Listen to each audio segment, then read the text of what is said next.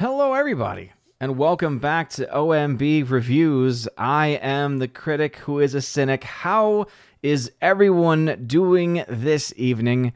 Happy and blessed Tuesday.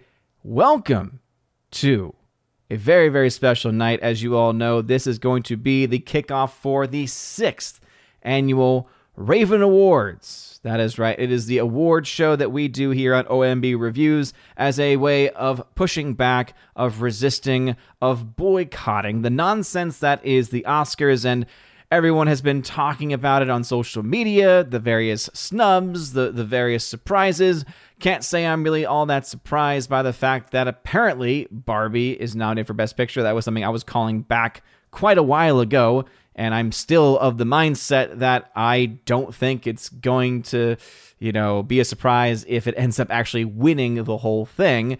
But that doesn't really matter because the Oscars have proven once again, proven time and time again that they just do not matter. And so, on a very special episode tonight of our podcast, the four, episode 480 of the Welcome to Asgard podcast, we are going to be officially announcing this year's 2023 Raven Award nominations. This was a pretty awesome process, as it always is. We started off as a bit of a recap with the vote on the categories, whether we should keep the categories or change them, right? We let the people decide, let the people have input. And sure enough, overwhelmingly, those that had partake, you know, had partaked in that um, in that poll, in that uh, in that ballot, overwhelmingly just said that nope, they should stay the exact same. They should not be any changes. And we, of course, only had one minor change, which is that our former Worst Film of the Year category, which has always been known as the Kathleen Kennedy Rian Johnson Excellence in Crap World Building Award, is now been extended to the Kathleen Kennedy Rian Johnson and Zack Snyder Excellence in Crap World Building Award because obviously he is also, Zack Snyder himself, is also very much worthy of always being connected with some of the worst of the worst. And so, very excited to talk about the nominations for that category this year. Tons and tons of awesome uh, nominations, I would think, this year. I think if anyone is upset about Godzilla Minus One essentially being snubbed by the Oscars, just remind yourselves of a couple things. For one, the Oscars just really don't matter anymore. It used to be that if you got Best Picture, if you got an Oscar for being the best actor, if you got an Oscar for your screenplay, it, it used to mean something, right? It used to actually mean something. And now, especially over the last decade plus, it has just been watered down more and more every single year, every single moment by the injection of identity politics, the injection of garbage storytelling, and just really, really tired old politics as well, in a more general sense. And speaking of that, I know that there is, of course, a lot of excitement tonight as there is a primary vote that is starting to come in uh, for the uh, the Republican primary, and I know that many people are going to be excited for that and looking forward to that. Me, I, I don't really care one way or the other because it seems inevitable what's going to happen in that political space.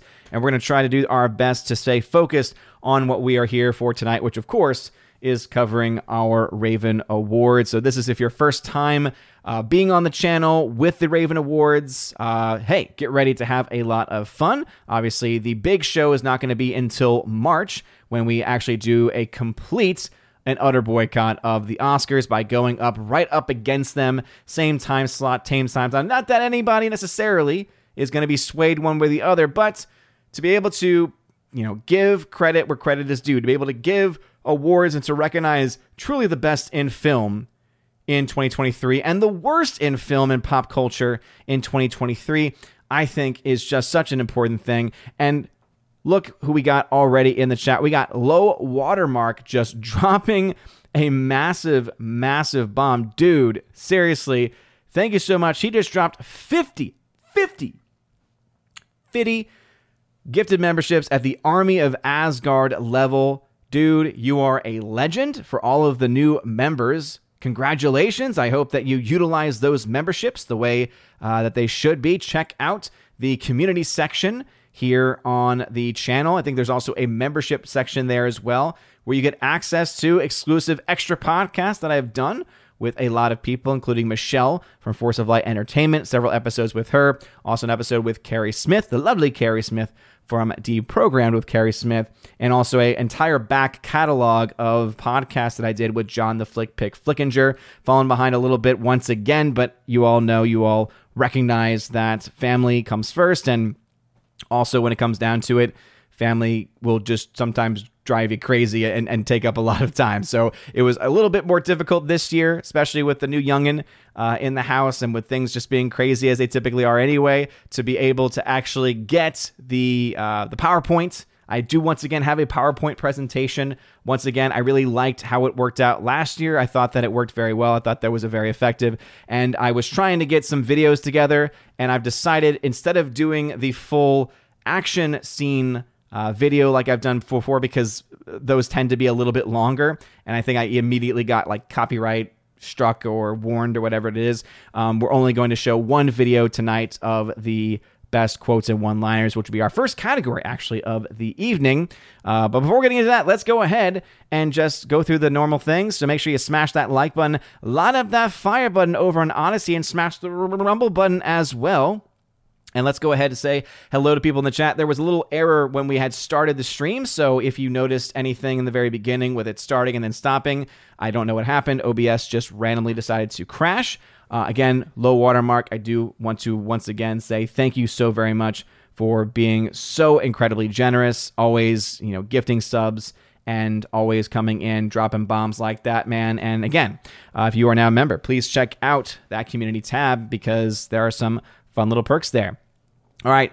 And because we did have that little bit of a hiccup earlier on, it does mean that some of the chats did not, uh, unfortunately, did not get saved. Um, so let me see if I can at least find some of the earlier YouTube chats. So that way I can ensure that people get what, or people can be recognized for their early comments. So first, uh, CM Chunk says, "Who cares about politics when there's the Raven Award nominations?" Boom. Exactly.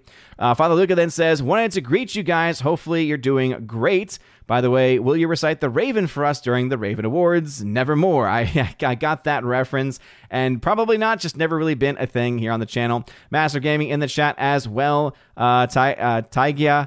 Uh, 527. Will there be a link for Raven nominee uh, uh, nominations? Yes. So basically, at this point, nominations are closed. So you had uh, plenty of time, several weeks, to put forth your nominees for people that you wanted to see in different categories. I tried posting the link out as often as I could. We still only ended up having about maybe 40 or 50. I think we actually got to 50 this year. I think 53 was their final total of people who put nominations forward. So, first off, if you are one of the 53 that actually put forth nominations, seriously, thank you. Uh, I think that is one of the larger numbers that we have ever had. Usually, that's the one that doesn't do nearly as well. People rather would vote on something versus, you know, come up with ideas and come up with uh, people and things like that. So, I de- again just want to make sure I, I say, first off, thank you to everyone who was a part of the nomination process. And also, a big things. First time this year, I had a Raven Awards committee. This was based on, or rather, based in CriticList. As you all know, I'm a big fan of the site criticlist.com. Not sponsored by them in any way. I just thoroughly enjoy their app and use it all the time. And I was able to create a private group over there that allowed for me to say, okay, here are some people that I know talk about a lot of movies, see a lot of movies, see a lot of the modern movies out there. And if there's going to be categories where there's just because of the limited number of people nominating, we, we are just kind of missing. Uh, you know, missing some categories or missing some nominees in certain categories because you can only get nominated if you have at least two nominations because of the way the numbers work. And there are many categories that had at least two or three slots that could not be filled because they just had you know random ones here and there. So put together a list, made them rank it. So again, it was I'm sure a little bit tedious for them to go through that ranking process, but it helped to finalize some of the categories and also to to help out with the best picture as well because that was one I really wanted to make sure this year uh, that we were going to get a, a great list of films. And I think that we have absolutely some of the best films that came out in 2023.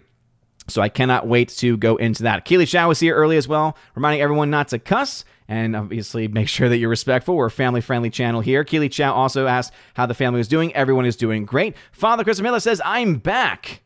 I am back. Glad to hear that. Fear FEMA, JS Pena, Mr. Roy as well. And I think now that would mean that the chat is caught up. And so now I can finally start to highlight comments. So again, JS Pena says, Ahoy! Ahoy to you.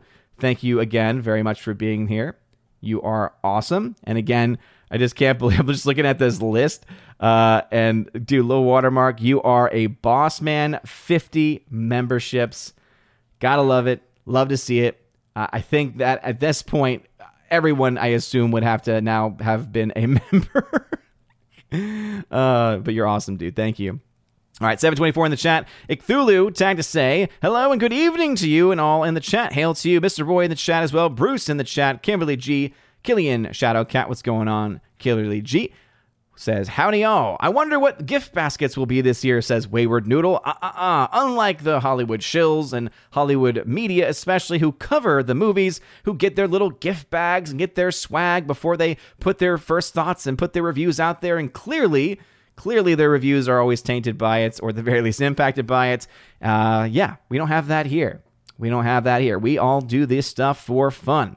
G Micah 76, what's going on? Laura, the modern major general, sorry, says, yeah, Odin, where's the Raven? Uh, where's the Raven swag? Um, you know what? I will say that I, I think that that is something I might have to look into this year of creating actual Ravens uh, swag as far as you know t-shirts. If anyone thinks they are really good at design, um, and either would be willing to work either just freelance or would be willing to to work for a fair fee, just contact me, email me through, or contact me through Twitter DM. Um, obviously, contact me through email, odinsmovieblog at gmail.com.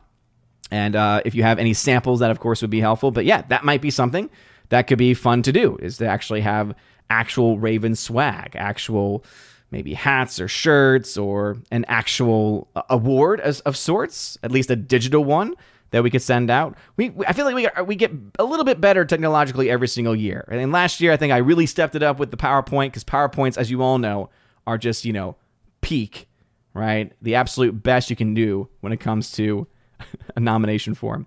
Uh, let's see. Anyway, Jazz Pena. I guess it's a good thing that Minus One got nominated for visual effects, although I doubt it will win. At the Oscars, I mean, he says. Yeah, that's the word I've heard, as you all know. I used to be a big fan of the Oscars. I used to follow that stuff. I used to know all of the stats, and in many of ways, I still do owe the stats. If you are someone who likes to bet, I would say if you're trying to bet who's going to win Best Picture, go to the best editing. Go to the best editing category. Um, the number of times that films have won Best Picture and not had an editing nomination are slim to none. There's very, very few times in Oscars history where a film has won Best Picture without also having at least an editing nomination. Not a win, but a nomination. And so, with that in mind, if if you are someone of the betting sort, obviously, you know, do with what you will. I cannot give you financial advice, but what I can at least do is say from my experience that that is again a statistic that I believe still holds a lot of a lot of weight. Maybe you want to double check that for yourself looking back at the last several. But again, it also does not necessarily matter because the Oscars still do not matter. They just don't. Forever Sci-Fi, hail to you. Orange Hour Views in the chats. He is the king mod. Make sure you are paying attention and listening to his instructions. Ambrose Chamberpot. Michael Burgett says, Are you going to see Godzilla minus one color? Or minus color. Got my ticket for Friday, right? And looking forward to this version. Um, if I can, I will. Um, I would love to see it in that in that format, but obviously time is not really on my side with things recently. Hilariously awful production says, Ooh, and you're gonna watch The Chosen season four in theaters in February." I've not really ever watched The Chosen. I think I've watched one episode. Not my cup of tea. It's just it's just not my thing. It is faith based, but I just don't really enjoy um, the way in which it is presented. I, I think basically, I, let's just say I have one of these. You know, as someone who has a, a degree in theology, not trying to make myself better than anyone else by by any means, but I start I tend to notice things theologically a lot more than what others would. And to me, I think there's a lot of theological problems when it comes to the way that the story is being presented. Let's see. Sacre Bleu, the deadly poke of Zorro. What's going on, man? I feel like it's been a while. Icthulu tried to say the Oscars matter. My neighbors, the Oscars are nice and always put up nice decorations for the holidays. Okay, well, those Oscars, sure. Sure, we could say those Oscars. You know which ones we're talking about here, okay? Rob D says, I was just happy Doug Burgum got to speak last night at the primary prep. Interesting. Interesting. The average Patriot nerd. Hail Odin, I placed my nominations for the Ravens last week, and I'm interested to see what the outcome is. Yes, indeed. Yes, indeed. A lot, a lot of interesting things have been going on. Uh, there's a lot of categories I'm pretty happy with, a couple that I'm surprised by. Um, and uh, one of the things that I'm also planning to do this year, and I, I know I mentioned it briefly either last stream or the last couple of streams, is that what I hope to do is I hope to have um, random, you know, as planned as possible, but random ultimately streams on Discord, and it be to and for it to be for us to have movie watch parties.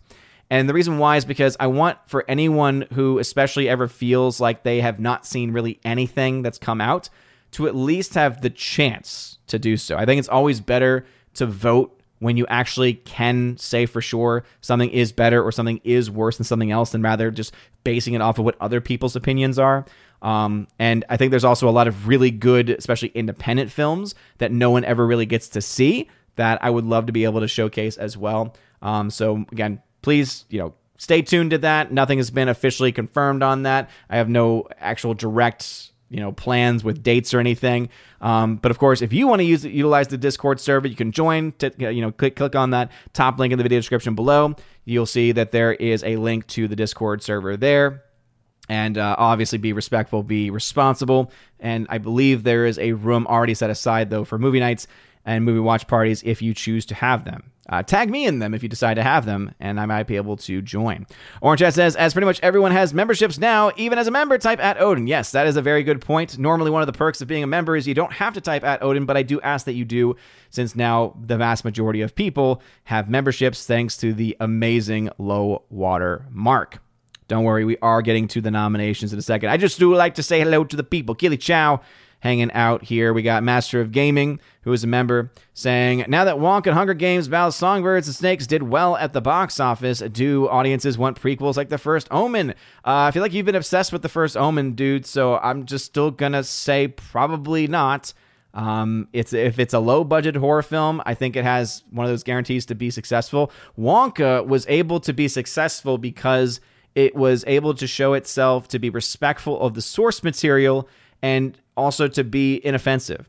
I would not say that the Hunger Games Ballad of the Songbirds and Snakes is as big of a success as what you seem to indicate. All right.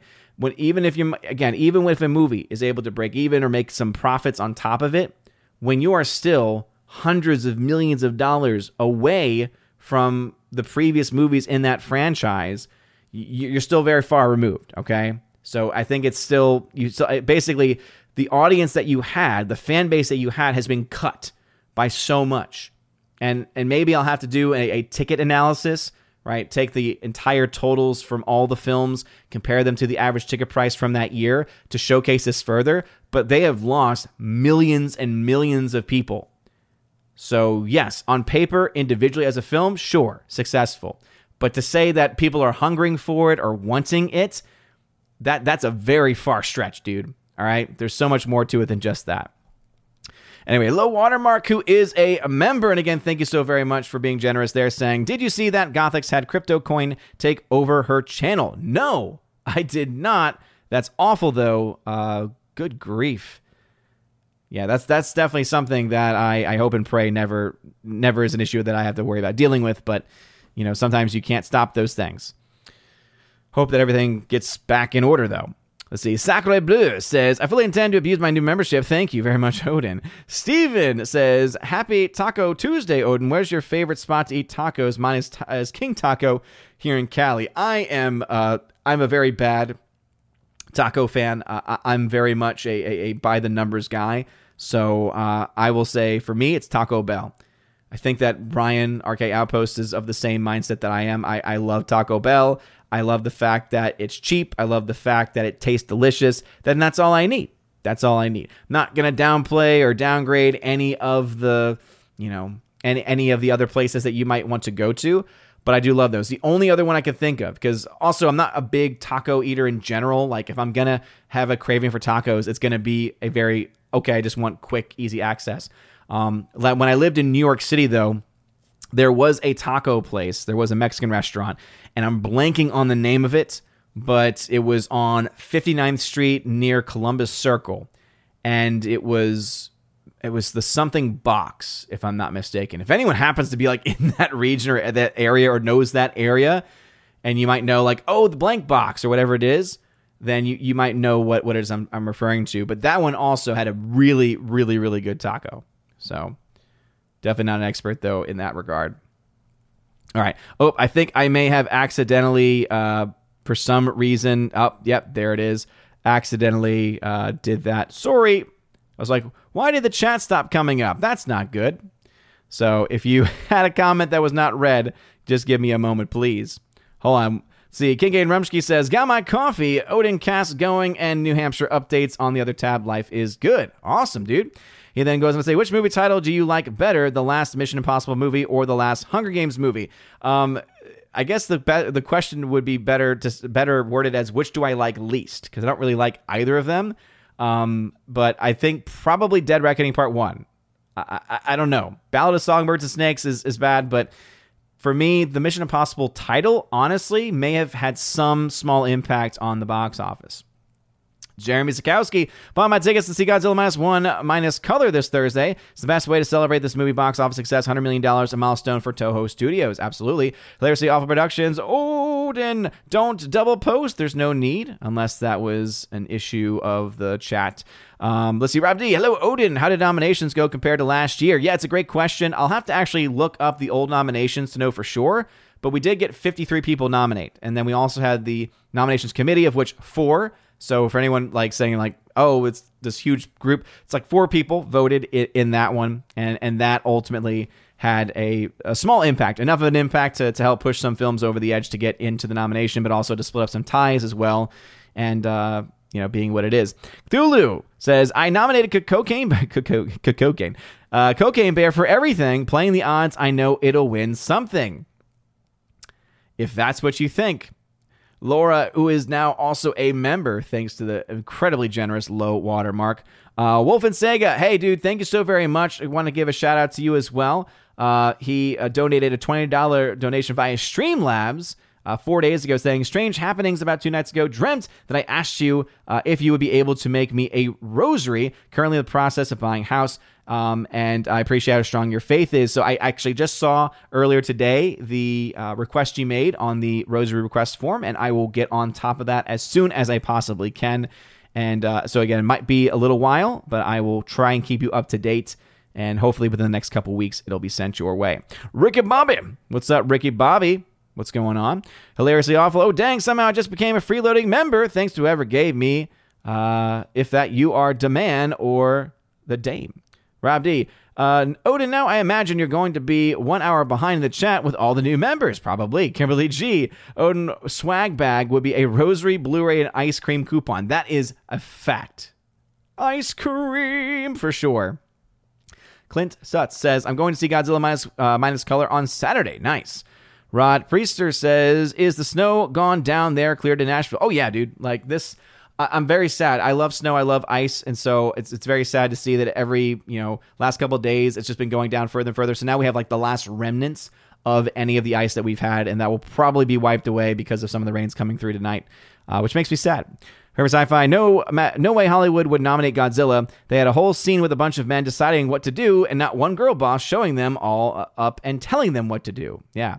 Well, also, like, wouldn't that mean that the film again, all I know because I just don't really pay attention to any of that stuff anymore. Really, all I all I heard was, um, oh my goodness, all I heard was that it got snubbed, but then uh, Laura in the chat again, shout out to Laura for always keeping everybody honest. Uh, corrected the message to say it actually did get nominated for best visual effects, but then that means that it did not get nominated for best foreign language film.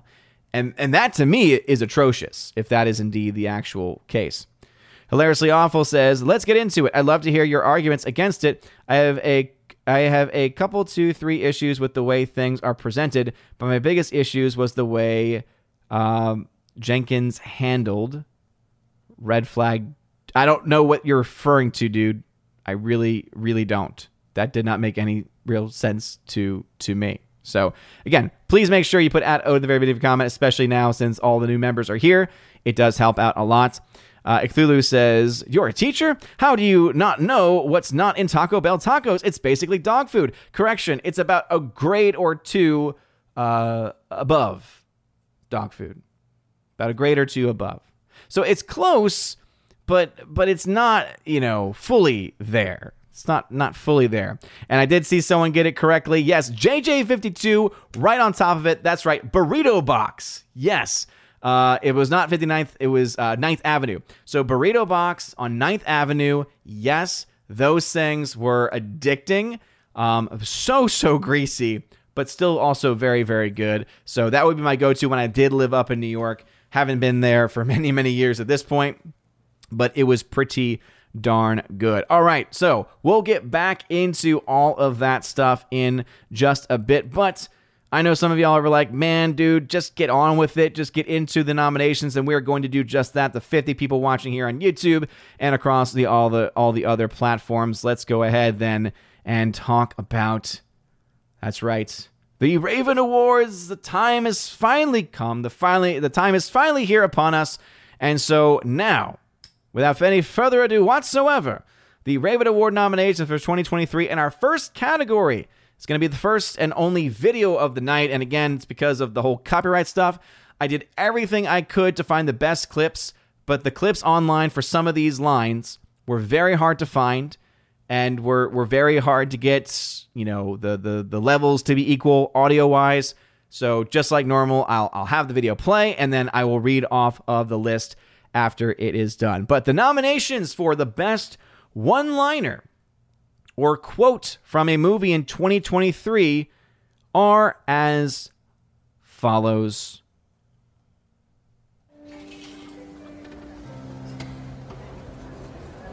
Because God's children are not for sale. Nine seconds.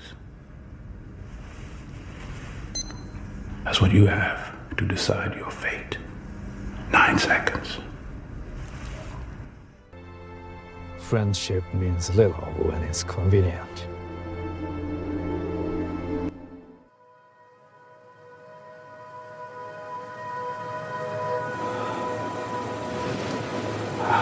And now I am become death, the destroyer of worlds.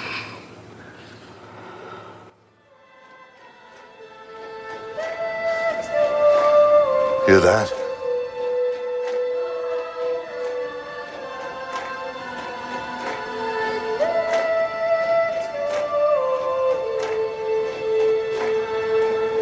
That's the sound of freedom.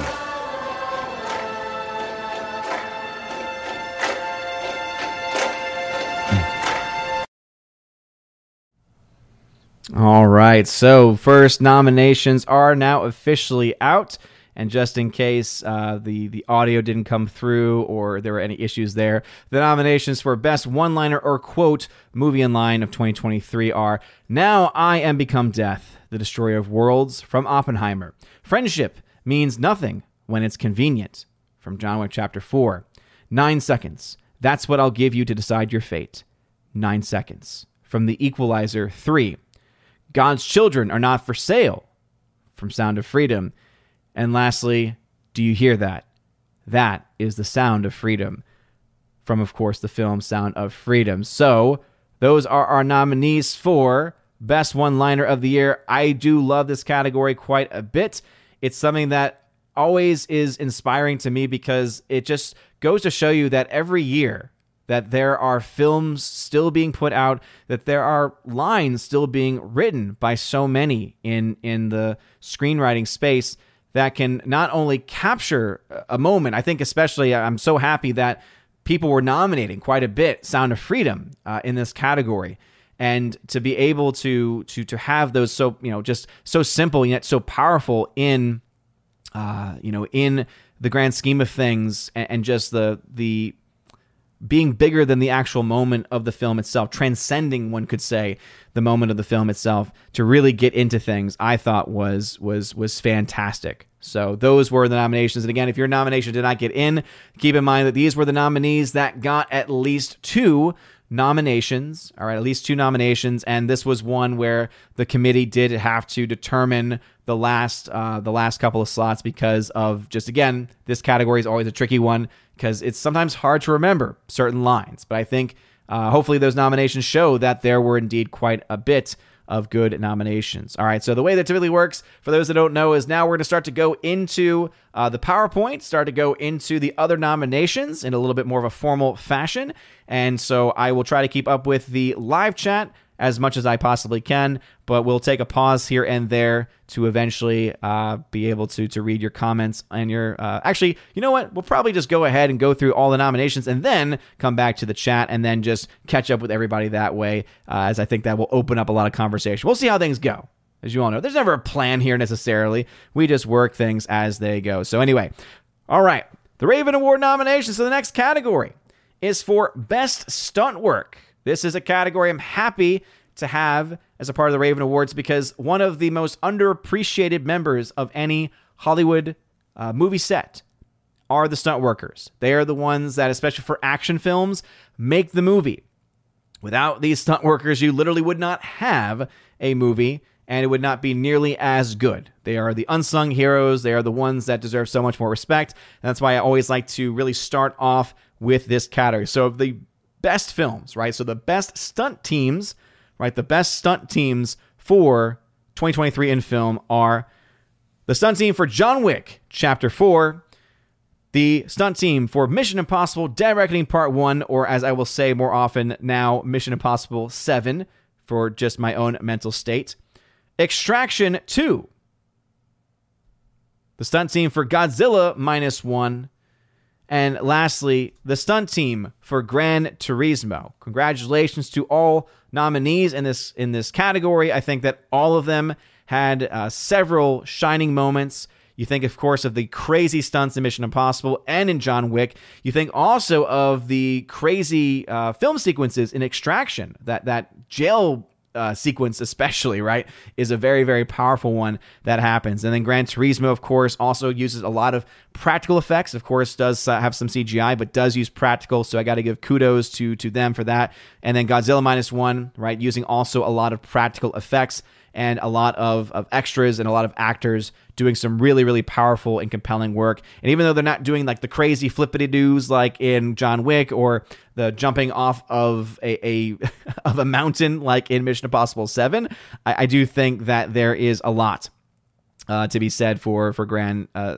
you know, for so far as for Godzilla minus one in that way. So congratulations to those nominated. The next category we have is Best Animated Movie.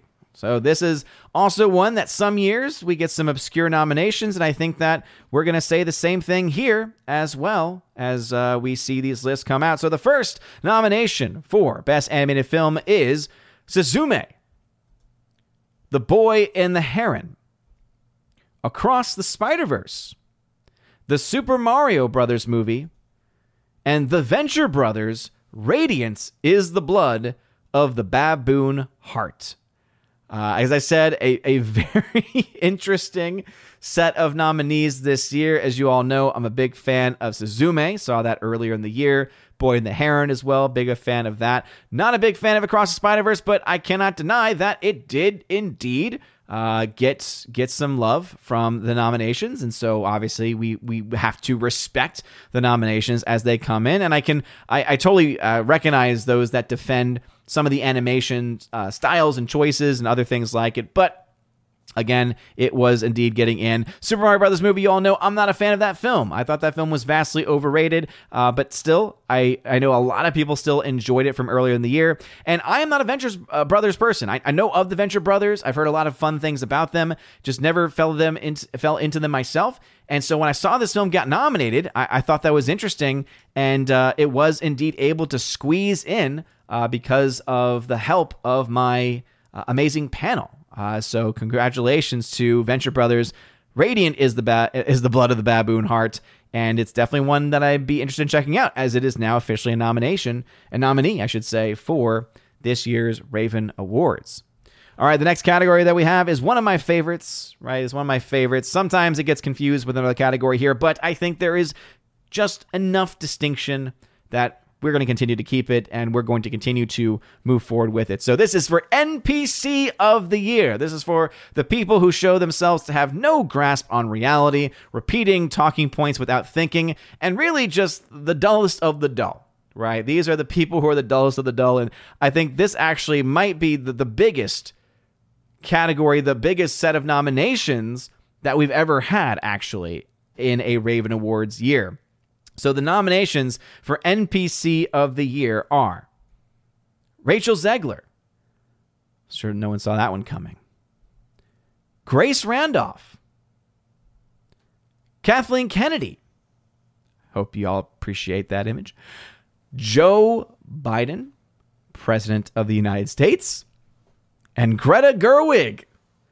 Those are the nominees. So, again, congratulations. Uh, for anyone that likes to, to, to take clips or likes to tag, hey, go ahead and tag the POTUS and say, hey, you just got nominated for an award, Joe. You just got nominated for NPC of the Year. It got more than one nomination. And in a year when there's not as many nominations, especially this category, this was one a lot of people punted on. And again, respect to anyone out there. I know that a lot of people obviously have their have their reasons, but uh, yeah, it was very interesting to see. Now, what is also interesting is that Grace Randolph is is notorious for the Ravens for almost always being nominated for Shill of the Year. So for her to to make her way into NPC of the Year, that that's a that's a whole other step down. What one could say right? That's a whole other step down. Let me see if I can pull up. I did pull, I did uh, put together a little bit of uh, facts on some of the categories here. So for those wondering, Grace Randolph is now a two-time nominee. So she has been nominated once before. Kathleen Kennedy uh, had been a three-time nominee. You also have Brie Larson, who had won this award twice in 2018 and 2019. Pedro Pascal won this in 2020, Seth Rogen in 2021, and Frost was our winner last year. So uh, interesting stuff going on at the Ravens for this year. So again, Grace Randolph getting now her second nomination. It's been, I think, a little while since she got nominated for NPC of the Year, and also for Kathleen Kennedy as a three time nominee. Clearly, a lot of people with not a whole lot of thoughts going on in their heads. I think we can all at least agree with that point. Next, going on to best visual effects. As you all know, I am a stickler for CGI. It's one of the things that I focus on so much, and it's something that is so important. And that's why, for me, it's not just about how the effects are rendered, how they look, it's also how are they being utilized? What is the reason for them being utilized? Because visual effects can look good, but they can be overused right? And I think that it's so incredibly important for us to be able to recognize the indifference between them and the importance of not just good, well cra- crafted visual effects, but also being utilized the way that they should as well. So, anyway, the nominees for Best Visual Effects for the films of 2023 are Guardians of the Galaxy, Volume 3, Godzilla, minus one, Oppenheimer, the creator, and Mission Impossible 7 Dead Reckoning Part 1. Uh, very much a surprise for me, at least, that Guardians of the Galaxy did get some love here, but it is also not as much because it was a film that I think, at the very least, was was received in a middling fashion. Right, I myself thought, hey, there were some pulling and tugging at the heartstrings that the film actually absolutely had, and it's the best thing that they've done since Endgame. But that doesn't really say a whole lot, right? It still also suffered from a lot of the typical, you know, MCU fare, and I think some of the visual effects were actually not that great. But when it came to the Rocket Raccoon storyline, I actually do think that the Guardians effects did actually hold up quite quite a bit, especially compared to you know films like The Flash and films like The Marvels, obviously after the fact. And so I, I, I say I'm surprised, but I'm also not that surprised either. But those were indeed the nominees for best visual effects. Cool to see Oppenheimer in here, having used a lot of practical effects. Right, this is not just a CGI category because visual effects goes well beyond just computer generated imagery and also the creator getting some love here with just also having a, a much lower budget than some of these other films, and yet having also some of the most uh, beautifully rendered uh, visual effects of the year. No, no more so I think than Godzilla Minus One, though, with a fifteen million dollar budget, having just amazing uh, visual effects. So shout out to all of the nominees in this category. All right, now we are moving on to best cinematography. All right, best cinematography. This is uh, one of my favorite categories as well because I am a huge fan of camera work. I'm a huge fan of of the way in which the shots are framed in a movie, the methodology, the psychology that goes in behind it all. And so that's why typically in my reviews I focus on two things, right? Visual effects, but the other big one that I focus on also is cinematography. If a film does not have competent cinematography, then it it's gonna be some problems. It's gonna it's, I'm gonna have some problems with it ultimately. So anyway, the nominees for best cinematography are Kozo Shibasaki for Godzilla minus one. Dan Laston Lotson for John Wick Chapter 4. Apologies if I mispronounce any of these names. Fraser Taggart for Mission Impossible Dead Reckoning Part 1. Hoyt van Hoytema for the film Oppenheimer. And Oren Soffer and Greig Fraser for The Creator. So I think a very solid list of nominees here. You always forget about who is the actual person behind the camera. That there's some names out there like Roger Deakins, for instance, uh, Emmanuel Lubezki, who's you know more well known in the industry for different things. So I'm always happy to see maybe lesser known people or, or people that otherwise wouldn't necessarily get recognized uh, be mentioned here. Uh, one quick note about this one though is because we actually do have a multi uh, nominee in this category, and so interestingly enough, if you look to uh, Hoyt uh, Van Hoytema, he is a two time nominee, but he's also won. So Hoyt Van Hoytema won for his work on the film Tenet. So he won the Raven Award back in 2020 for Tenet, of which he was the cinematographer for. Uh, so this is now his second nomination, but he has won one time. This is also the second nomination for Greig Fraser. Sorry. Um, yeah, it is actually. Sorry. Yes, that is correct. It is also the second nomination for Greig Fraser because he won for Dune in 2021, Dune Part 1 in 2021. So even though he was a co-cinematographer there, that's also a, a, unique thing about this is that both of them were listed as cinematographers, but hey, that still counts. Greig Fraser, two-time nominee now, um, and and obviously that was a, a, a big contender back at that point, but um, back in 2021, and he indeed won for Dune. So, could we see a repeat with the creator?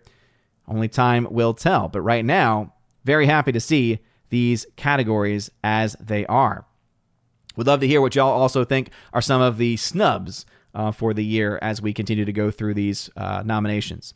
All right, the next category is most SJW screenwriters. This is one that have triggered some people when I had the list at the beginning of the year saying, "All right, do you want to change any of the categories?" This was one of the ones where where, where people.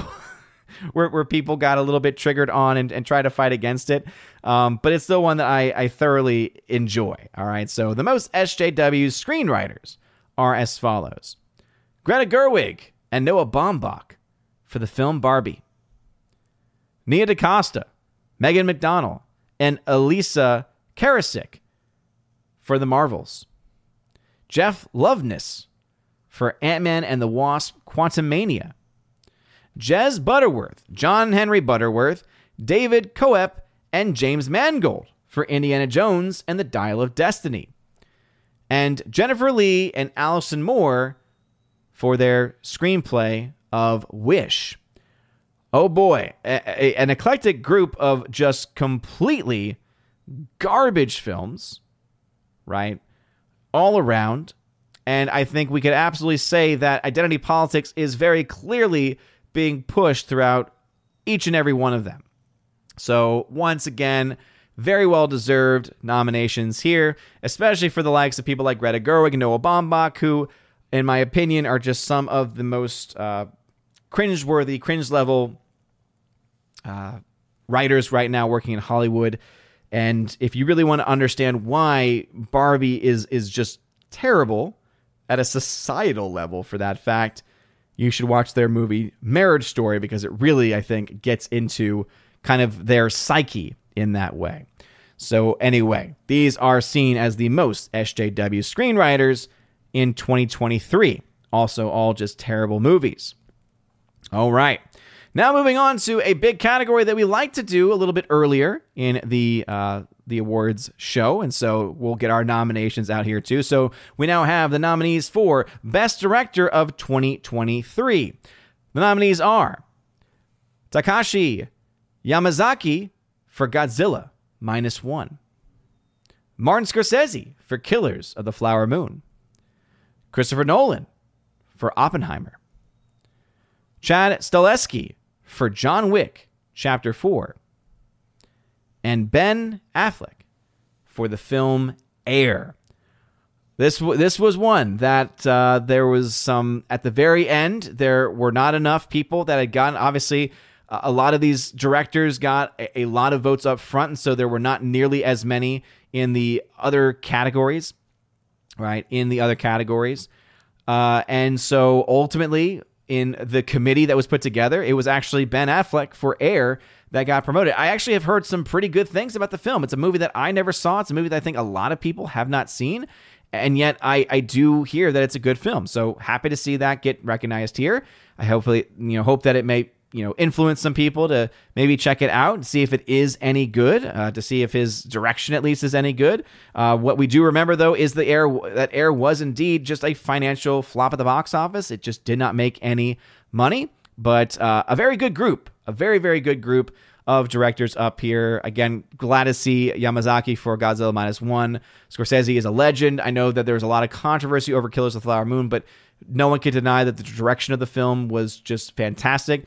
Oppenheimer, I, am mixed on. It's a B movie for me. I, I, think that Nolan made a lot of pretentious moves there, so I'm not the biggest fan of that. Um, but uh, Stad uh, I'm, I'm happy to see that he has been nominated here uh, for this category because John Wick Chapter 4 was just a ton of fun.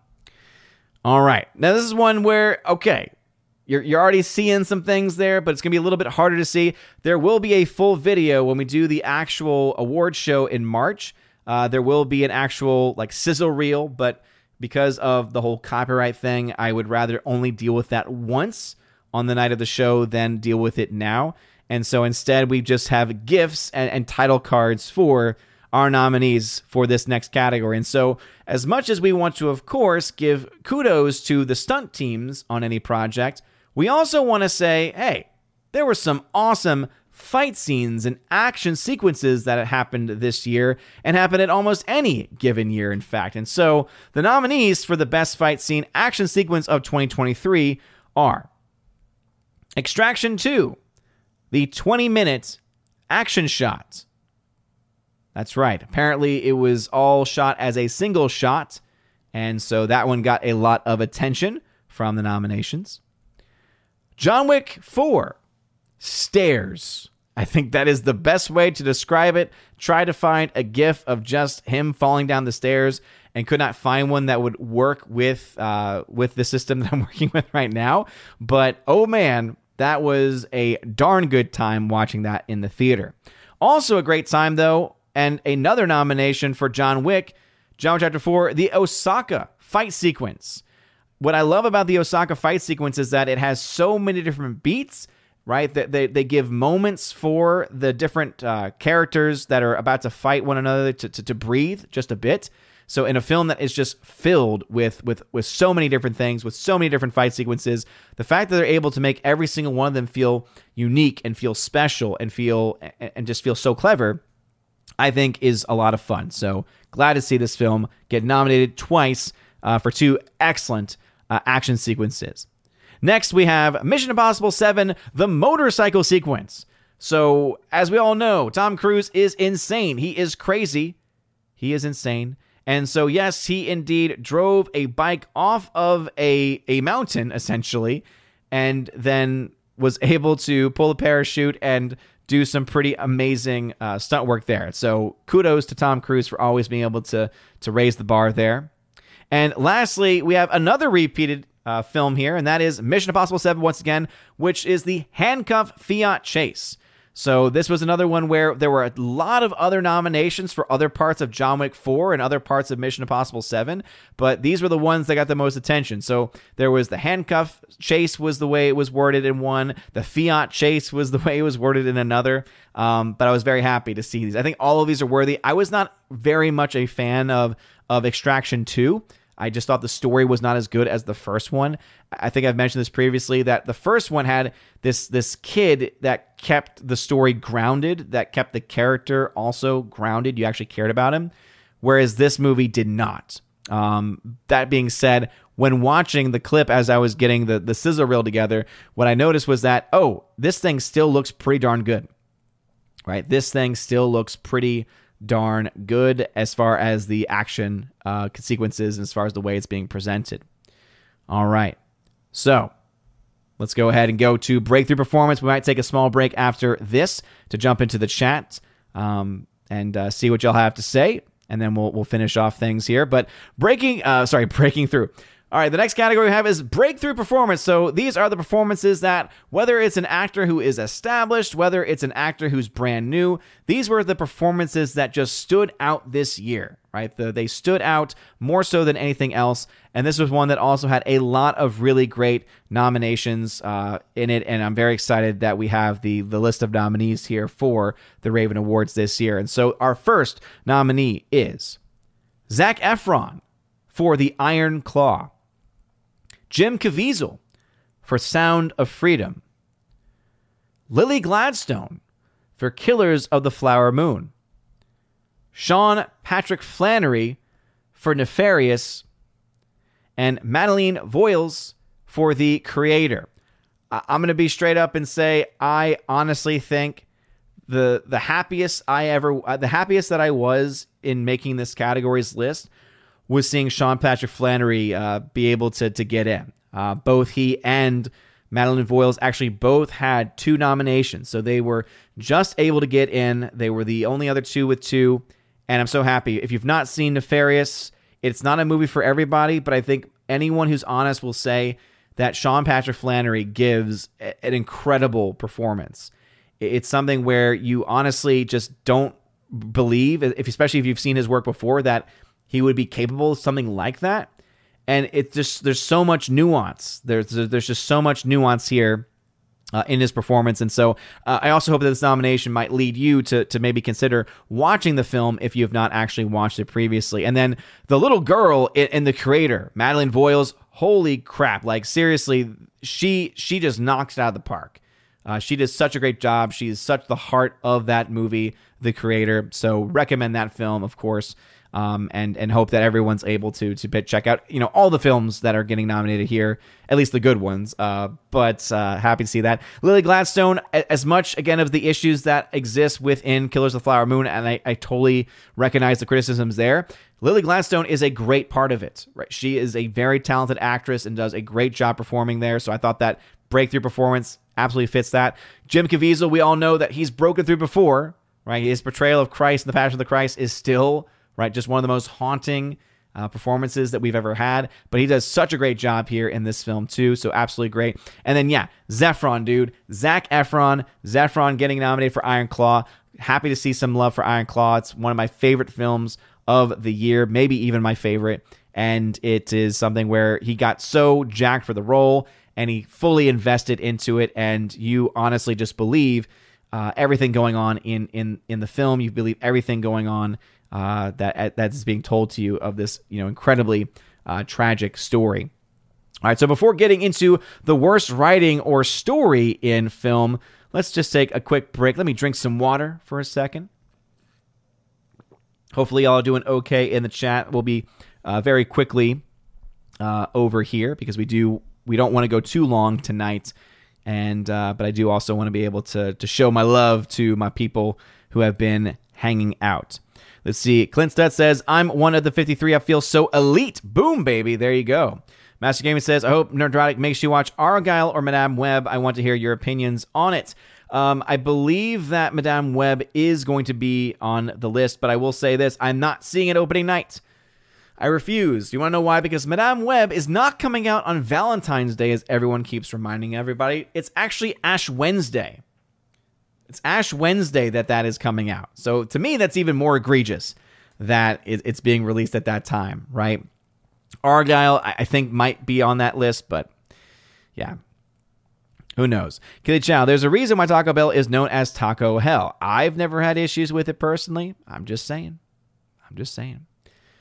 Let's see. Michael Burgett says it didn't get nominated for Best Foreign Film because Japan presented the Wim Wenders film Perfect Days, which did get nominated. It's too bad.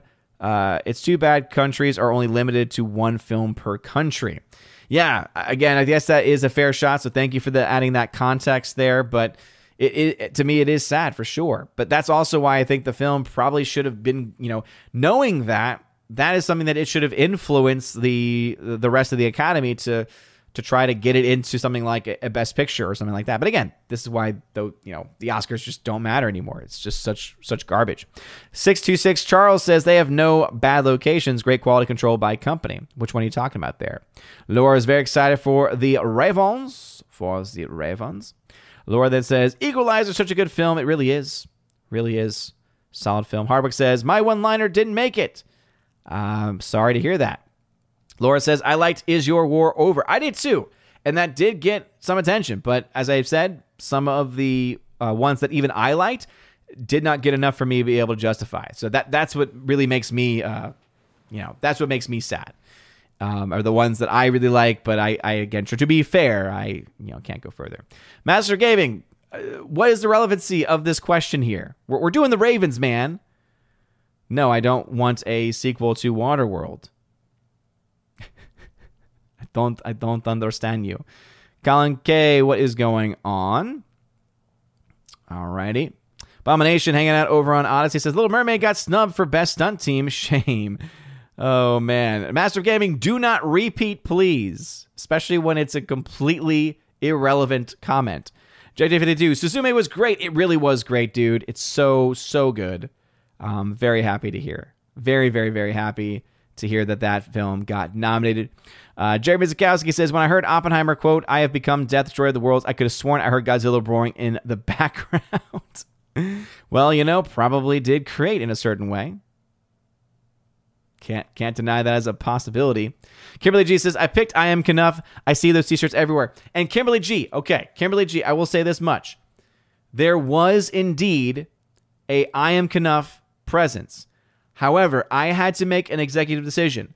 It is not a quote in the movie. At no point does Ken actually say the words, I am Kenough. It is just on a sweatshirt. So, because of that, it is not a one liner because it's not being spoken, and it is, it is not a, a quote because it's not being spoken. Um, I could see why some might try to argue, like saying, but yeah, it's in there still, but that that's a quote that's on a shirt that's never actually spoken, um, and so that's why that one did not uh, was not able to get onto the stage. Orange says, I nominate Grace Randolph, but I can't tag her. She blocked me after my video on her. Oh boy. Oh boy. Abomination says, That can't be Grace. That's a humanoid hyena alien wearing a rubber suit and a blanket of makeup to look like Grace. Uh, 626 says, Wow, no Amber Heard. Yeah, I was surprised. Uh, you know, Amber Heard definitely had some nominations throughout the categories, but uh, but yeah. Flash gonna win Best Visual Effects. Master of Gaming. I voted for Operation Fortune for Best Quote One Liner. Yeah, it was a good one, dude. That, w- that was one of the ones that I liked more than some of the others. Harwick, I have now seen multiple videos from VFX artists exposing studios pretending CGI heavy movies are mostly practical. They're uh, they're fed up with it, and Top Gun Maverick was the last straw for many. Yeah, I know that you've been sharing that stuff, but Cthulhu, oh what the f? Where's Equalizer three? I'm flipping tables as we speak. Which category was that for? Again. I can only I can only show you what the numbers show. I can only show you what the numbers show. Steven, how can I accept the gift memberships on YouTube app? I don't know. I am no, I am not uh, tech support. I can't, I can't help you with that. Cthulhu. Um, okay, here's, I guess he posted it again. I am flipping tables as we speak. This was cinematography perfection. Uh, again, was not enough support behind it. I think that Equalizer again got a lot of attention when it comes to the action sequences and things like that, but when it came to cinematography, just not as much. Kimberly, uh, Kimberly G. Uh, SJW screenwriter, I say three-way tie, Marvel, Indy 5, and Barbie. There can only be one. Technically, more than one if they had more than one writer, but you know what I mean. However, did you know that Jez and John Henry Butterworth, who worked on the script for Anna Jones, also wrote Edge of Tomorrow along with Christopher McQuarrie? You wouldn't have been able to see that from anything in the script. I think that's also probably why the fact that they worked with other writers indicates that they probably did not have a massive role to play. And if they did, then it means that they are a one hit wonder. So, Michael Burgett, I saw Air in theaters and it was really good. It has a tremendous cast and thought Affleck did a good job directing it. Okay. Very nice. Harvard says Nolan is always pretentious. The Dark Knight is a bunch of interesting ideas thrown at the wall to see what sticks without significant exploration of any of them. I would disagree to the point that yes, you could maybe argue he's always been an artist, but there's a difference between being an artist or an auteur and then just being downright pretentious. And I, I would say that he was not being that for the majority of that film. Fedigator, what's going on, brother? Welcome back. Glad to have you here. Uh, get to a couple more and then we'll jump back into more nominations. Right, says much of what made Extraction 2 work for me was the suspense over whether the boy would make the right choice or uh, fail to like the boy the first movie did. His soul was at stake, uh, so to speak. Yeah, but the boy also just wasn't as compelling of of an actor. You also just did not feel the same. Uh, the feel the same tension. So again, it still failed ultimately at at being able to present that right. So that relationship of the first film still was not captured in any way um, compared to it. Master of Gaming, Jim Caviezel was born in September 26. Rachel Zegler was born in 2001, and that's why I voted for Jim. What? That doesn't make any sense. Morak says, as someone who nominated Venture Brothers, glad to see it made it. Yeah, dude. Uh, it's I love when the obscure ones like that are able to also get through. Fedigar says, I really enjoyed Jamie Foxx's portrayal of lawyer Willie Gary in The Burial. Okay, gotcha. All right, let's go ahead now and move back into our nominations, and we'll try and get through all the rest of our nominations tonight as I do have a bit of a not a curfew per se, but I do want to try to get off at a reasonable hour as I'm I'm tired. I am tired. So next category is worst writing slash story in film. So this is for all the bad movies, but specifically when it came to these movies, it was their story that ultimately failed and ultimately fell apart at the very end. So the nominees for the worst writing and story in film for the year 2023 are Rebel Moon, Part 1, The Marvels, Indiana Jones and the Dial of Destiny, Barbie, and The Flash. This was a very, very close one. The Flash just barely got in. Uh, it ultimately was a choice between this and one other movie. I believe the film actually was Wish. Um, however, I think that ultimately you look to this movie and you can definitely uh, say that as bad as the story is for, for Wish, and it is indeed bad, not nearly as bad as what we found in The Flash. Also happy to see Rebel Moon on here. Also happy to see Barbie on here as well. And uh, yeah, let's just say that it is going to be a very, very interesting process as we continue to go down the line of the best and the worst. In this case, some of the worst of the worst. All right. So, worst writing story of 2023 Rebel Moon, Marvels, Indiana Jones, Barbie, and The Flash. All right. The next category is the most iconic film of the year.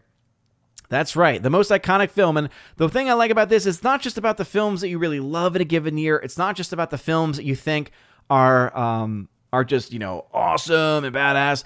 No, these are what are the films that you think are going to be standing the test of time, that you're going to be talking about years from now, that you think are going to continue to be in the public consciousness.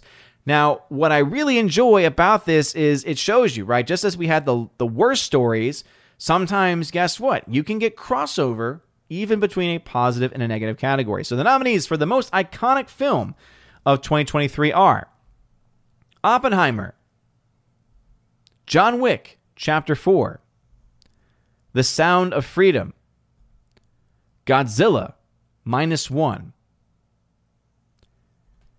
and Barbie. That's right, Barbenheimer has been preserved for the most iconic film of the year. This was not a, uh, a close call. This was something where all the films uh, were able to uh, pretty much easily um, garner the enough enough attention and enough support to, to be able to, to get on here. And uh, yeah, just goes to show you, even though Barbie is obviously, in my opinion, one of the worst films of the year, I know a lot of y'all feel the same way. Even I, as down and as negative on Barbie as I am, guess what? it is going to be a film that is remembered for a long time. for nothing else other than the cultural impact that it had. So I think that this also shows you that the people voting in these things are, I would say, uh, a pretty uh, fair lot, as it were. So, congratulations to the films we have deemed to be the most iconic, of which there can only be one. Of which there can only be one but these are our nominees. All right, the next nominations are going to be for the most pointless characters in a film. So we like to also dive down deep into the the actual characters written by some of the worst writers. But there's some characters that I think just are are that's that much worse than anyone else, especially in the age of the superhero film. Right there, there are certain characters that just break your heart right? It's not just the actress that plays them or the actor that plays them, it's the writing, it's everything about it. It's everything about the character is just pointless. Is just pointless. And so the nominees, and we've got some some doubles in here, as as typically happens, especially when you have really bad movies that come out in a given year. So nominees for the most pointless characters in film are Helena Shaw, who is played by Phoebe Waller Bridge in Indy 5. So Helena or Helena Shaw. oh gosh, what a pointless character. Sad to say, Indiana Jones, played by Harrison Ford in Indy 5. Unfortunately, it must be said, his character is pretty much pointless in the movie. Captain Marvel, played by Brie Larson in The Marvels. Very definition of worthless. Monica Rambeau, played by Teyonah Parris in The Marvels. And lastly, and I'm sure a lot of y'all are happy to see it, at the very least, she's got some nomination here the character of Mira, played by Amber Heard in Aquaman 2. So these have been deemed to be the most pointless characters, the most pointless characters ever, at least in 2023 in the films. And I am, uh, I, I stand by this list. I think it is completely accurate to specify these people as just again Harrison Ford was once a, a, great actor and unfortunately has made a lot of bad career decisions and I think ultimately has has gone down a uh, has gone down the wrong path in in many ways in, in many respects. Disney clearly dominated this category also. All right. One that I'm sure some of y'all have actually been looking forward to because this had, uh, let's just say, this had a lot of controversy last year. Controversy simply meaning that there were a lot of people talking about, excited about the fact that there were going to be the possibility that Jeremy from Geeks and Gamers could have been nominated and eventually indeed won Shill of the Year. So is it his chance?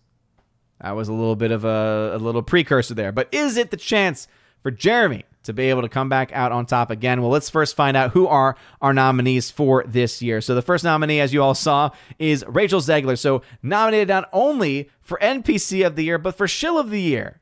Glad to see her get that that that double whammy uh, nomination. Next, we have Grace Randolph. We have some fun facts, by the way, some fun historical facts also about this category in relation to some of them. So, Shill of the Year, we have, again, Grace Randolph. Taylor Swift, nominated this year. Jeremy from Geeks and Gamers once again has been nominated. Will he be able to capture his crown once again?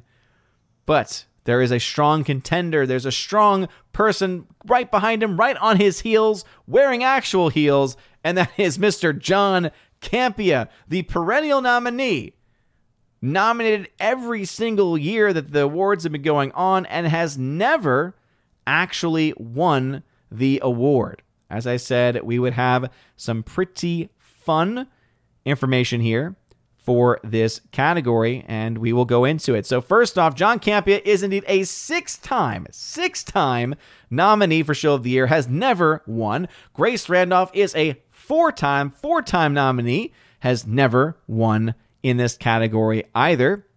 Jeremy, now, of course, a two time nominee. This will be, uh, again, his second year in a row being nominated. Last year, in his first time ever nominated, he won the award. And uh, I will say that there are some people missing this year. So, for instance, uh, Scott, Scotty Boy Mendelson, ever since he decided to go off and do whatever it is that he's doing, he is now a, a four time nominee and winner back in 2018 not nominated this time around. Kevin Smith was a three time nominee, not a winner this time around either.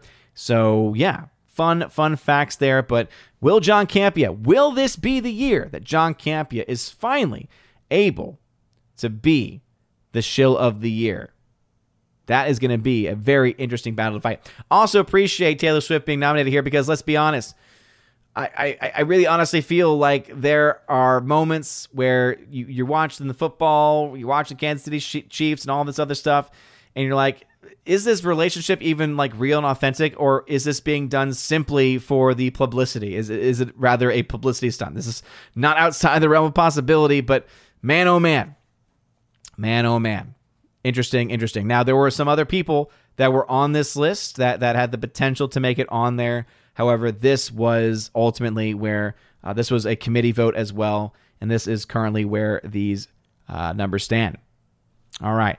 Now we go on to our next category, which is the most critically acclaimed piece of garbage film of the year. Some people hate this title as well, but I don't care because it's fun. So these are films that are not only bad, right? Not only are they bad, but they've been highly praised in some way. So critically high, critically highly praised, but in reality, if we really step back, we recognize the films are objectively awful. So the nominees for the most critically acclaimed piece of garbage film of the year are The Marvels, Barbie, Poor Things, the Super Mario Brothers movie, and Indiana Jones and the Dial of Destiny. Now, as I said, 53 people put forth nominations. Sometimes there are films that make a lot of sense. Sometimes there's films that maybe don't make as much sense. For me, I'm actually uh, supportive of almost every single film on this list, uh, with the exception, actually, of probably Indiana Jones, because I don't really think it was critically acclaimed. But maybe early on, we could say uh, it got more support than what it, it did. But uh, anyway, glad to see Poor Things on here. Poor Things obviously getting a lot of attention. The whole premise of the film is disturbing, to say the least. Uh, disgusting, to say it more accurately. And I'm actually one where I'm happy to see Super Mario Brothers movie on here because I was not a huge fan of it, and I think it was over uh, overhyped. Now, in this case, the critics were not the ones that overhyped it, though. In this case, it was the audience, in my opinion, that overhyped it. But hey, I actually had no real role to play in this process. I, I, I myself did not nominate Mario Brothers. It happened to have gotten enough uh, votes on its own. But anyway, those are the nominees. All right. Uh, now we're getting into a combination of nomination, uh, combination of nominations for different categories. So first we have the overrated and then the underrated. So most overrated films of the year. So this is something that extends out a bit more to not just critics but also even general audiences as well. Starting off first with the Marvels obviously overrated there by critics. Across the Spider Verse, vastly overrated by critics. John Wick Chapter 4, we do see movies like this sometimes get brought in. Oppenheimer and Barbie. Probably my favorite mixture, actually, of movies this year to, to be uh, in a category because each of them deals with something different, right? There were a lot of people that were not as big fans of John Wick Chapter 4. The Salty Nerds, for instance, of the Salty Nerd podcast, thought the film was overrated. They didn't think the film was bad, but they thought the film was overrated. So that's exactly what this film is meant for, right? Barbie, of course, as we all know, is vastly overrated. Oppenheimer, it's a B movie. Overrated both by critics and by fans. Across the Spider Verse, overrated by critics and some fans. Uh, the Marvels is the only one that kind of sticks out a bit, but it did get a little bit more praise, probably, than what it should have gotten. So these were the most overrated films that came out this year. All right, now we get to one that I, I, like a little bit more as far as the, the nomination class, but we get to the most underrated films of 2023. So the nominations are Dungeons and Dragons Honor Among Thieves. That will make some people happy, I think. Gran Turismo, Guy Ritchie's The Covenant, The Creator, and The Iron Claw. I love this because it's true. These are films that really were underrated. Um, people did not give Dungeons and Dragons a chance didn't give Gran Turismo a chance or Guy Ritchie's The Covenant. Even many more did not give the creator a chance either. And so, even though some of them may have gotten some, uh, you know, some general acclaim, right, may have gotten some some general recognition from some critics or some award shows, ultimately. This is to me a, a, a very strong category. I, I know how I personally would vote, but I think we'll probably have a lot of splits in in this way right? A lot of splits in this way. So, uh, again, Dungeons and Dragons, Gran, Gran, Gran Turismo, Guy. Covenant, The Creator, Iron Claw, most underrated films come out in 2023. All right. Now we get to other categories that that trigger people. So first, the best pointless remake slash reboot slash sequel slash prequel. So all of these things, right? We recognize as not being needed, as not being necessary. No one is actually asking for them. But there's sometimes the case where there are films that are being based off of previous material are being either rebooted in some way or remade, or they're giving us a prequel or giving us a sequel, right? They're all coming from the same lens, you know, from one way or the other. Some of them do it well. And so these are the best of those. So the nominees here for the best of these remakes slash reboots, etc., are Godzilla Minus One. Again, clearly there uh, a reboot. John Wick Chapter 4, again, uh, a sequel. Mission Impossible 7 Dead Reckoning Part 1, a sequel. Wonka, a prequel slash reimagining. And The Equalizer 3 as a sequel. So these indeed, I think, are a strong collection um, I think all of them bring a lot to the table. I think all of them do a lot. Wonka, especially, I think, is a lot better than what many people might uh, indicate.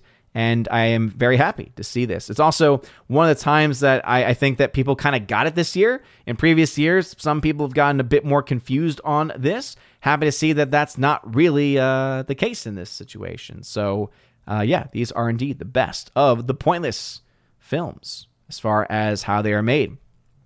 Just as there are many, though, that are prequel, sequels, reboots, etc., that are good, there's also many that are not so good, many that are, are, are bad, in fact. And so the nominees for the worst remake, reboot, sequel, prequel of 2023 are The Expendables, Indiana Jones and the Dial of Destiny, Ant Man and the Wasp, Quantumania, Mania, Mania, The Little Mermaid, and The Marvels.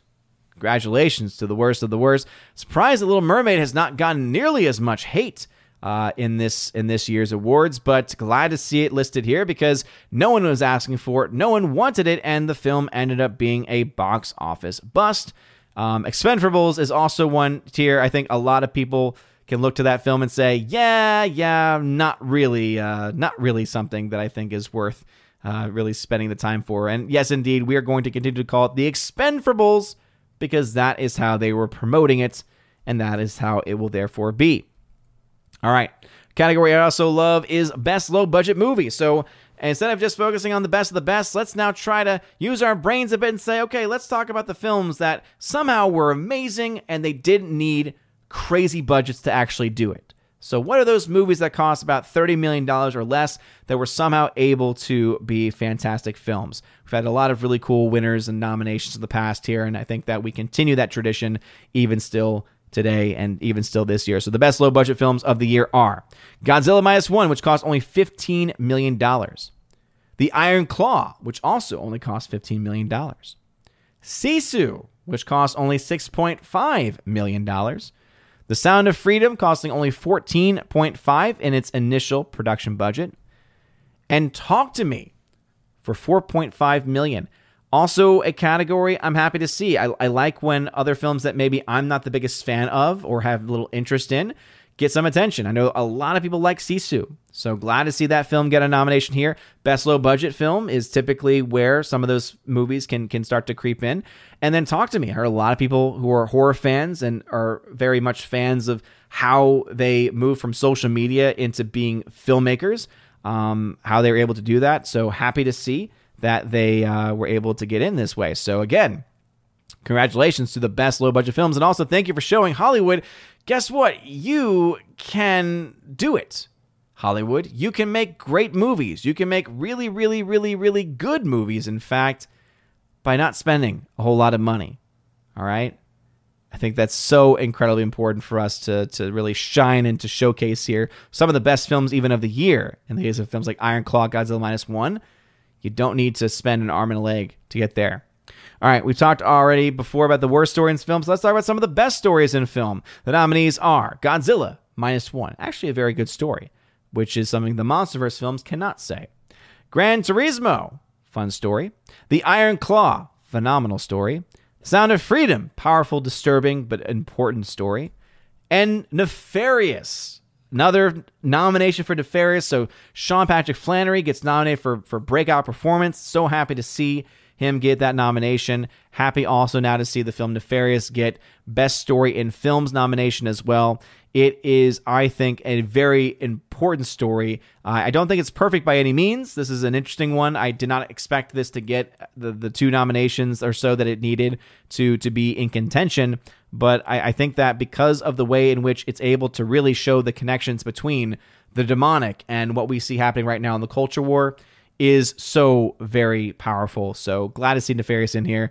Glad to see Gran Turismo in here. And I think all the films absolutely are are worthy of being mentioned as some of the best stories in film this year. There's some better ones, I think, but I think that these are still pretty darn good. All right, now getting into our top categories, everybody. So, first we have the Lifetime Achievement Award. So, this is something where we try to recognize the most overlooked people, the people that have not been winning a ton of Oscars, have not been winning a ton of, of, of, acclaim, right? This is outside of fandom. So some of these people might have had, uh, you know, huge fan bases, might have been very popular amongst different people, but in general, they seem to be kind of ignored. They, they seem to be kind of just just overlooked for for different reasons. And so the nominees for the Lifetime Achievement Award this year are Paul Giamatti, Nick Cage, Zac Efron, Jim Caviezel, and J.K. Simmons. Congratulations to those who made it in. This was also another one of those categories where there were a couple spots and the committee had to, to, to come in and vote. But ultimately, we, we did have uh, enough of a agreement of the people that got in at the very end here. But I, I thought this was also a great list. These are all great people. These are all great actors. Some of them have gotten more success than others. Um, glad to see Zac Efron getting a lot more attention in the Ravens. I think that he is someone that absolutely deserves it. I think that he has just done so much in his life and in his career since starting off with High School Musical, and I think it's worthy of of commending him for for being able to do uh, such things. So again, shout out to all the nominees here, and I did also want to say that there is also a fun little fact here. Nicolas Cage has been nominated now three times. So this is now his third nomination. He has not yet won this award. Um, but there's, of course, some competition this year for these people. All right, getting into the top two now. So, for the worst movie of the year, we have the Kathleen Kennedy, Rian Johnson, and a new addition here, and Zack Snyder Award for Excellence in Crap World Building. Our very, very long name, meant to be so, for uh, the worst movie of the year.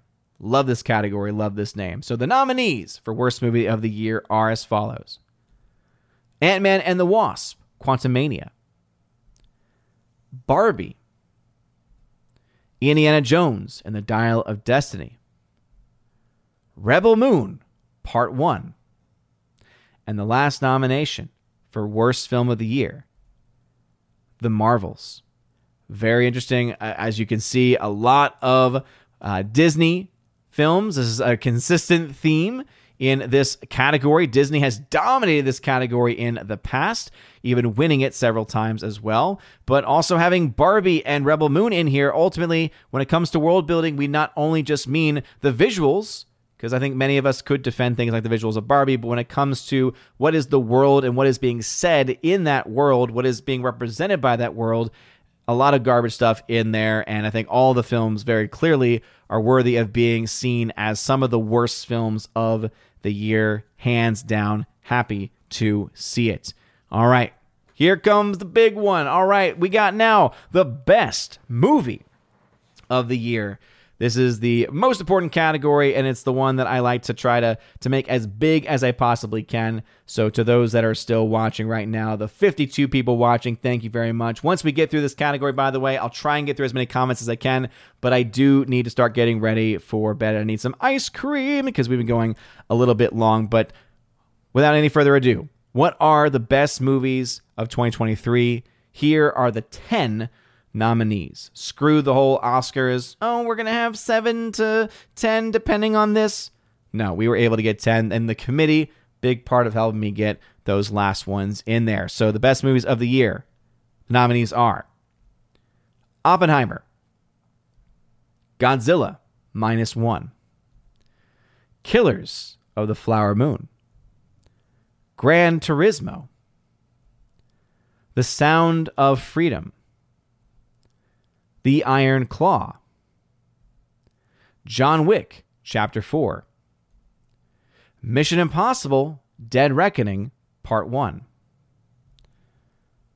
The Holdovers, and the 10th film,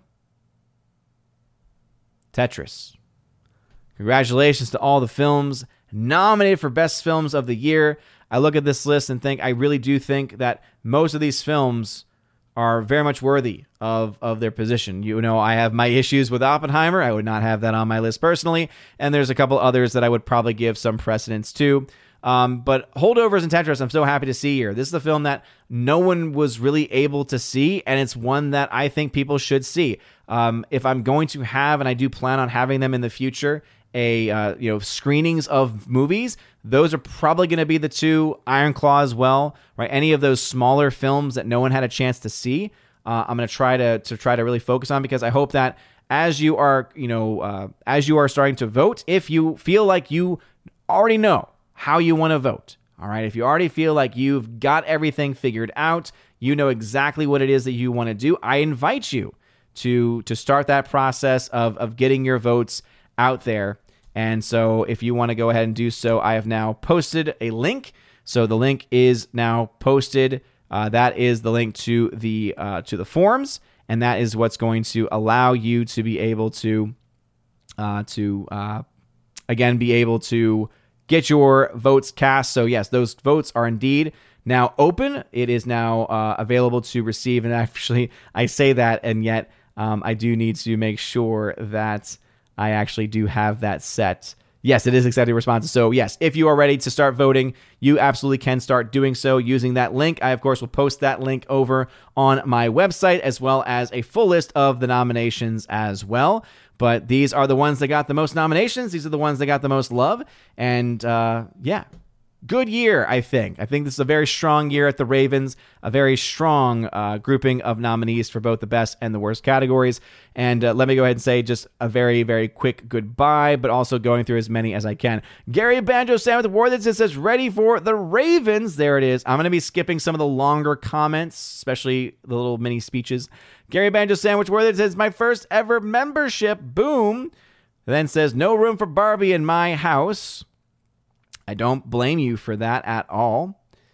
All right, let's see. Orange Chat says, "Why was Jeremy nominated? What was he shilling for? He was shilling hard for the Super Mario Brothers movie, uh, amongst other things. But that was the one that got the most attention. That was the one that got the most attention. I mean, uh, what was he shilling for this year? He was already shilling for Mario last year, but he was still shilling for Mario this year. So, like, like big time. Um, there was another one too. Oppenheimer, I think, was the other one he was shilling for because he, he's always a, a, a Nolan show. See, King and Rumsky, Taylor Swift, Kelce remind me of how someone Cena called the NFL the new WWE. It's, uh, I think it's definitely true in a lot of ways. Hardwick says, "I was one of the, mo- I was one of those that nominated John Wick Chapter Four for most overrated film. Of course you were Hardwick. Of course you were Hardwick. Um, why, why would, why would it be anything else? Anyone else but you?" Orange chat. I recently watched Bones, a show in which the director of D and D played in most of the show. I guess I'll check it out. Interesting. Uh, as for D&D, people didn't want to support it because they didn't want to support Hasbro. Yeah, yeah, yeah, yeah, yeah. I think you're right. Uh, Orange Chat, I hope you had a good night. Again, only to get through a few more of these comments because I do just have to go. And some people just write way too much and way too many. Uh, how close to my nomination for Neal McDonough coming to making on the list? It didn't, unfortunately. Uh, you were the only nomination for him. So your average picture nerd, thank you very much for that super sticker, man. That uh, means a lot. And no Meg representation in the Ravens from King and Rumsky. No, uh, he did not. The Meg did not really get any, really did not get any uh, attention uh, whatsoever, except for maybe you. But yeah, Meg wasn't getting any attention. And then the other one that someone was was was talking about, Cthulhu, was was really uh, harping on on Cocaine Bear no real nominations for a Cocaine Bear either. So uh, let me just say, I'm happy for that. I would have put it in the worst categories, but Anyway, Thulu says Tetris was great until the third act, and that stupid Hollywood ending completely undercut all the te- uh, all the tension with Three Stooges antics. I I strongly disagree. I, I think that it still works. The film. It's not a perfect movie, but I definitely think it still works nonetheless. Uh, Last Voyage of the Demeter. A lot of people didn't see that one, Rob D, and the people that have, I heard a lot of bad things about it. So I, I, think that that film is not one of the ones that I'm surprised by not getting any real attention. Anyway, so I do need to head out though because I need ice cream and want to be able to say goodnight to, to, to my wife before she goes to bed. So thank you all very much. This has been amazing. You all know I love the Ravens. I love being able to do these every year. So thank y'all so very much again for always supporting. And if you again want to start to put your nominations, or sorry, now you want to start to vote, if you want to put your vote out there um, to uh, choose the best and the worst in the uh, movies to come out this year, you can go ahead and click on that link that has been posted fill out that form when you can. And uh, as I said, be on the lookout for post about trying to get some screenings done of some of these lesser known films that are available, films like Holdovers and Tetris. Can't wait for Iron Claw to come out on digital so that way we get access to that film to be able to do a watch party for as well. And uh, very exciting times. Love, love, love, love, love the Ravens. And I'm very, very excited to be able to do this for the sixth year now in a row. Anyway, you guys are all amazing and beautiful people. If you have been watching any of the politics stuff, hope everything has turned out the way that you wanted it to. And if not, hey, just always know this is but a fleeting place. Only that which is above lasts forever. This is not your home. This is but the ship to guide you to the home. Do not be the one that falls off into the ocean. Anyway, you guys are great. Have a wonderful rest of your evening, everybody. And as always, God bless.